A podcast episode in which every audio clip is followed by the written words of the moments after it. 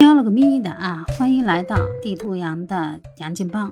小猫谁都喜欢啊，胖乎乎、圆乎乎的小脑袋。现在呀，高校里边有好多流浪猫，就有这么一事儿啊，说是上海交大的一个男博士，因为啊最近逗了一次猫，结果呢被校方取消了评优资格。您说这冤不冤呢？这事情到底怎么回事呢？原来人校方啊在四月份就发了一则通告，告诫啊所有的师生在校期间不要不戴手套去接触流浪小动物。啊，因为你接触流浪小动物，第一不知道它上哪待过，身上有没有携带各类病毒；第二啊，容易抓伤你的，抓伤了之后，您就得去打防疫针。打防疫针的过程当中呢，要动用至少三次啊，校方单独的这个隔离车辆回来呢，还得给您单独的来隔离。就因为这些原因啊，所以上海交大才发了一则通知，告知所有的师生，疫情期间呢。您就不要光手逗流浪猫狗了，这也是为了您的人身安全考虑，也是为了广大师生的人身安全。这个事儿一出啊，哎呦妈呀，一片哗然，有好多人说说，这不是典型的左脚啊迈进门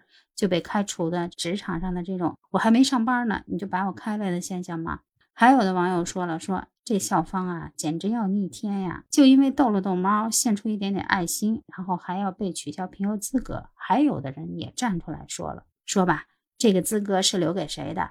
怎么就把人家这资格给取消了？这是不是随便找的一个理由？首先呢，我们暂且不论这个处分过分不过分，至少人家校方表态，撸猫是可以的，但是您得戴着手套来撸。所以说呢，疫情期间啊，也奉劝大家一句，大家都要抱着你好我好他也好的心态，咱们每做一件事情的时候。都考虑到周围人，不给别人添麻烦添乱，才能让我们的社会逐渐恢复正常的秩序。